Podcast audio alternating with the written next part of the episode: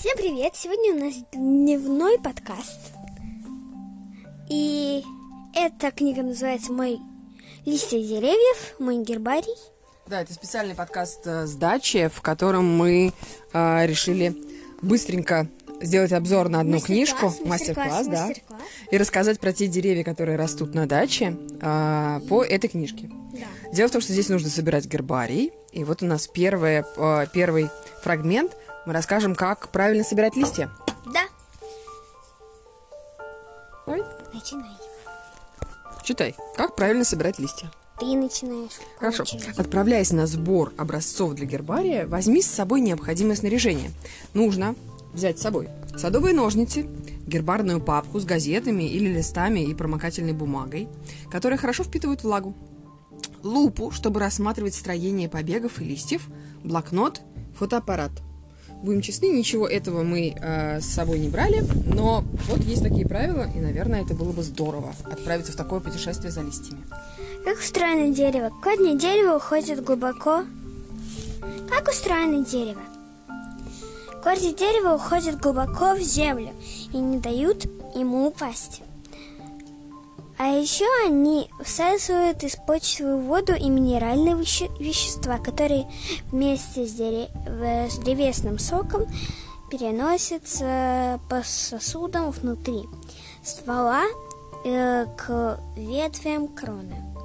Ветки поднимают к, к солнцу листья, с помощью которых дерево питается и дышит. Ствол и ветки, покрытые корой, это кожа дерева. Она защищает его от холода. Ой, правда холодно. Э, вы- высыхания и болезней. В пору цветения на ветках Давай, давай дальше. на ветках м, так где Поры цветения на ветках распускаются. Распускаются а, отдельные цветки или с- собрания мелких цветков соцветия. А где? Соцветия? Ну, вот дальше. Соцветия. После э, опыления из них э, завязываются плоды, а в этих плодах со- созревают семена. Если семечко попадет на влажную землю, из него по- ой, проклюнется хрупкий прос- проросток, который со временем может превратиться в новое прекрасное дерево. Здесь много подробностей, но все мы их читать, наверное, не будем, а будем только избранные. Как устроен лист? У лиственного дерева лист состоит из и... Ой, подожди-ка. На, что, на чем мы закончили? Так вот, у лиственного дерева лист состоит из листовой пластинки и черешка. Через них проходит главная жилка, которая ветвится на более мелкие. Край листовой пластинки может быть цельным или изрезанным.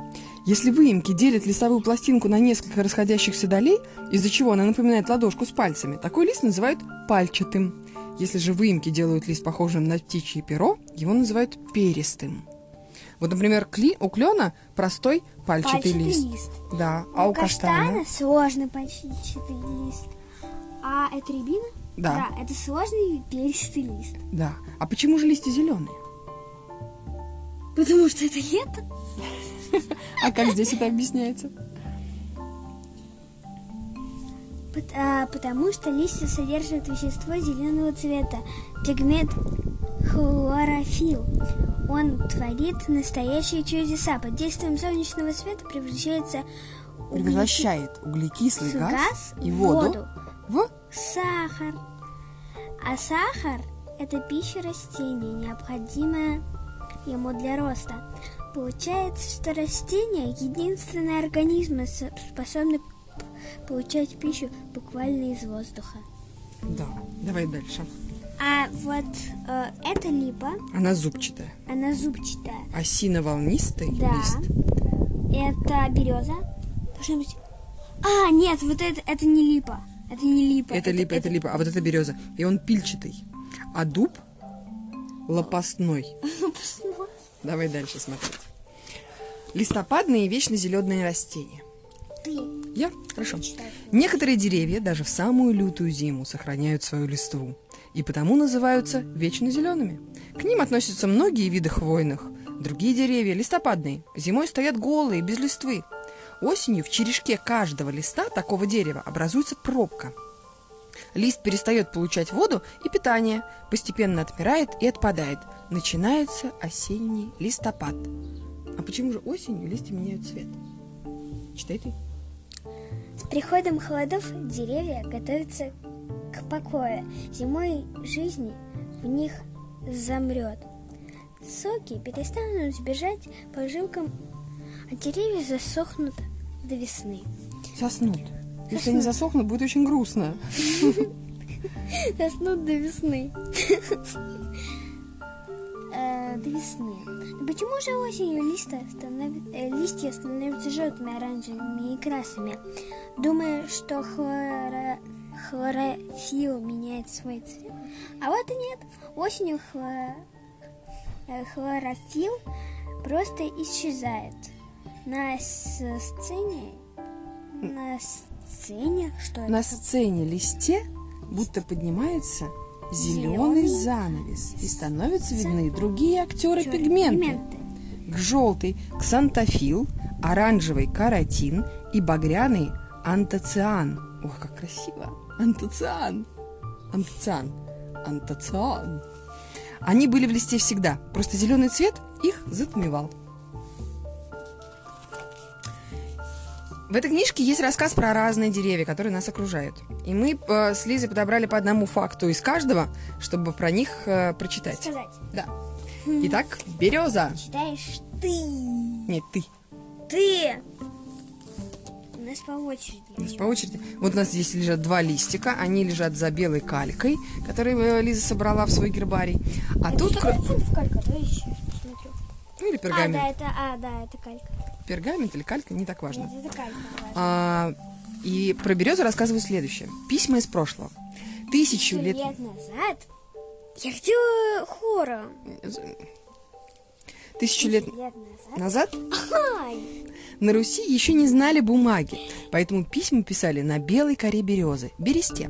Многие берестяные грамоты сохранились до наших дней. Историки изучают по ним жизнь людей, чем они торговали, куда ездили, как сватались и женились, как вели хозяйство, каким законам подчинялись и какое несли наказание, если эти законы не соблюдали. А еще в старину из бересты изготавливали разную полезную в хозяйстве утварь. С легкими берестяными корзинами ходили по грибы, по ягоды, а в туесах хранили мед, крупу и соль.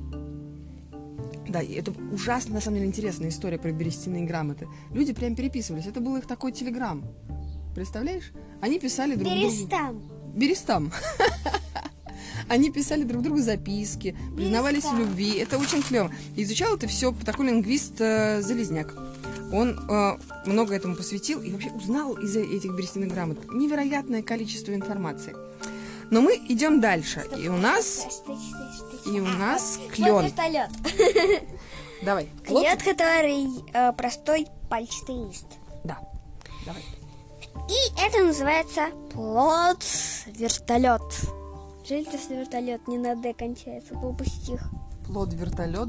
Ну да. Холодновато, кажется, как-то. Давай.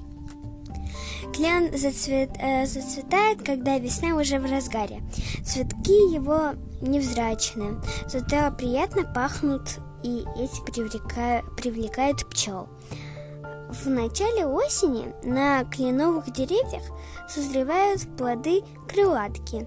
Вот, крылатка. Да, плод крылатка. Ага. крылатки.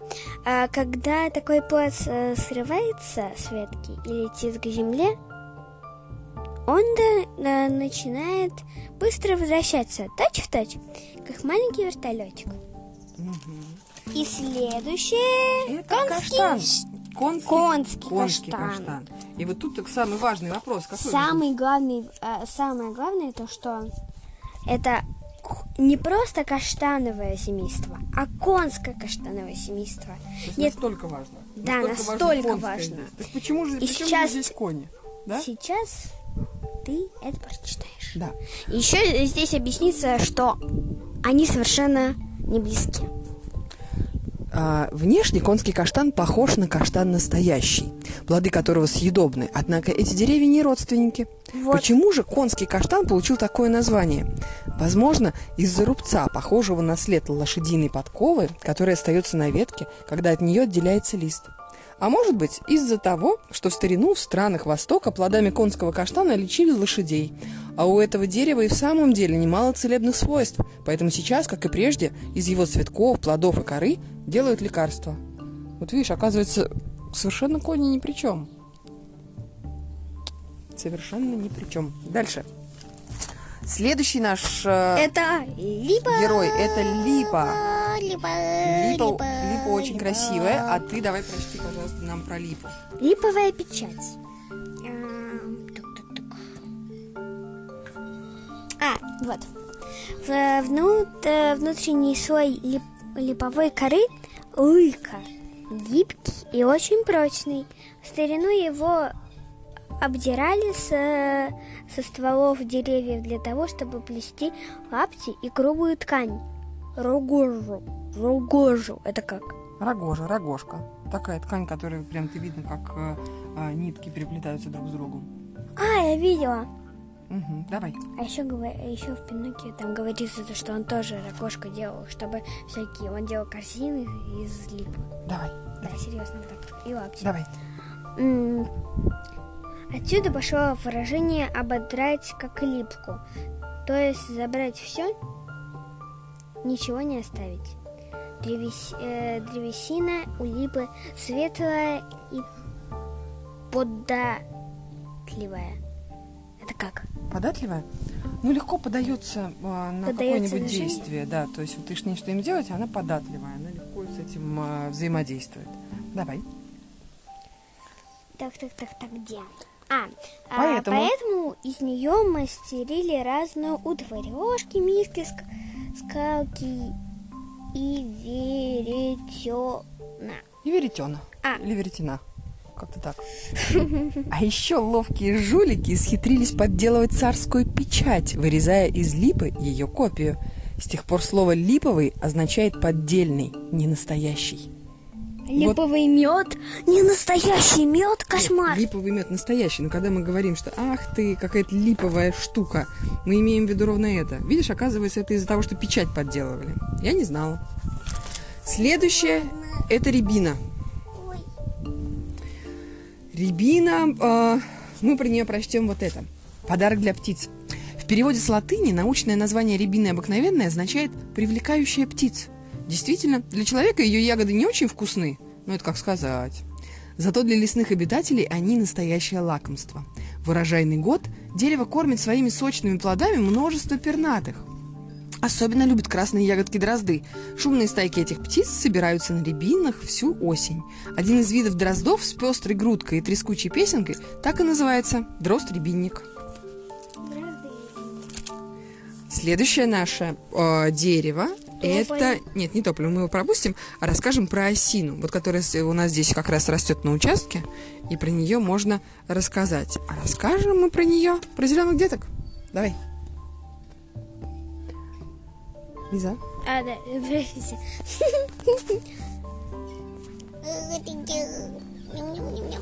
Зеленые детки. Э, как у тополя, у осины мужские и женские соцветия сережки, соцветия сережки развиваются на разных деревьях. Мелкие зеленые плоды коробочки созревают очень...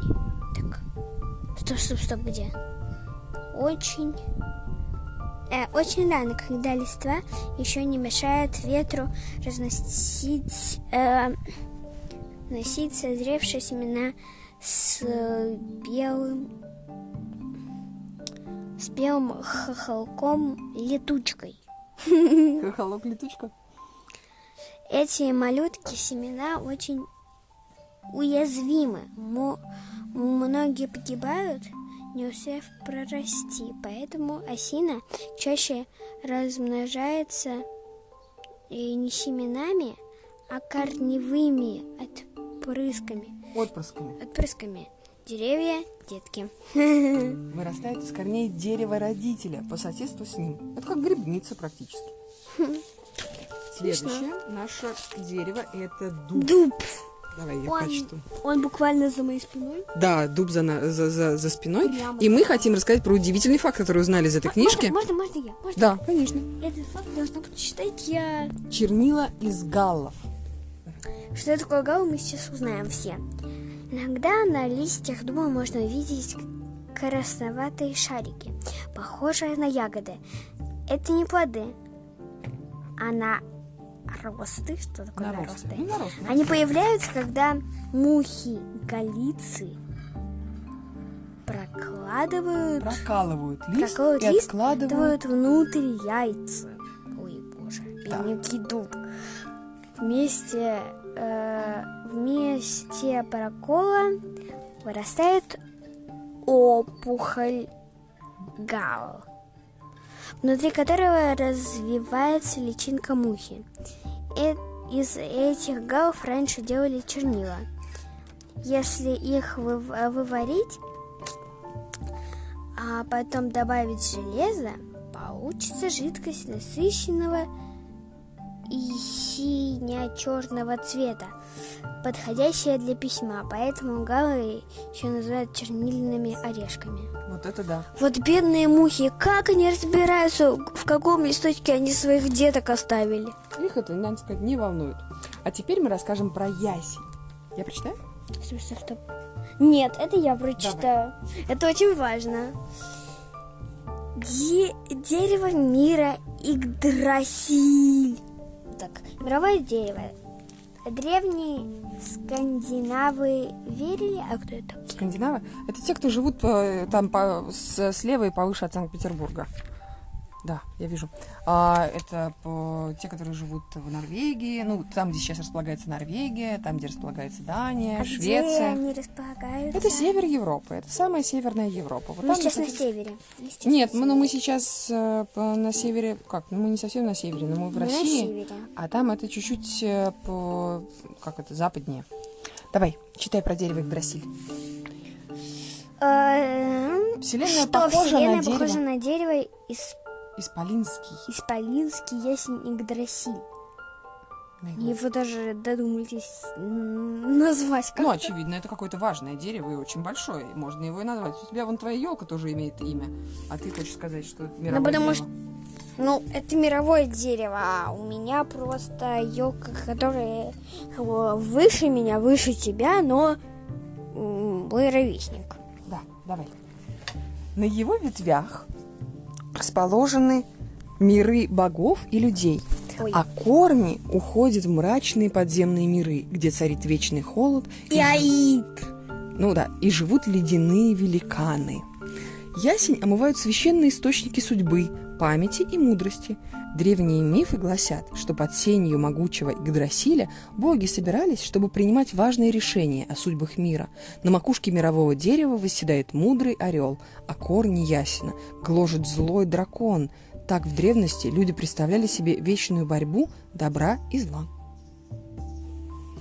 Мне кажется, наоборот, надо какую-нибудь синицу и дракона, а не орла. Следующее наше дерево – это... Яс. Мне кажется, вяз мы пропустим, потому что Почему? уже и перейдем к, Альхе? к ольхе. Да, альха это прямо интересно. Ой.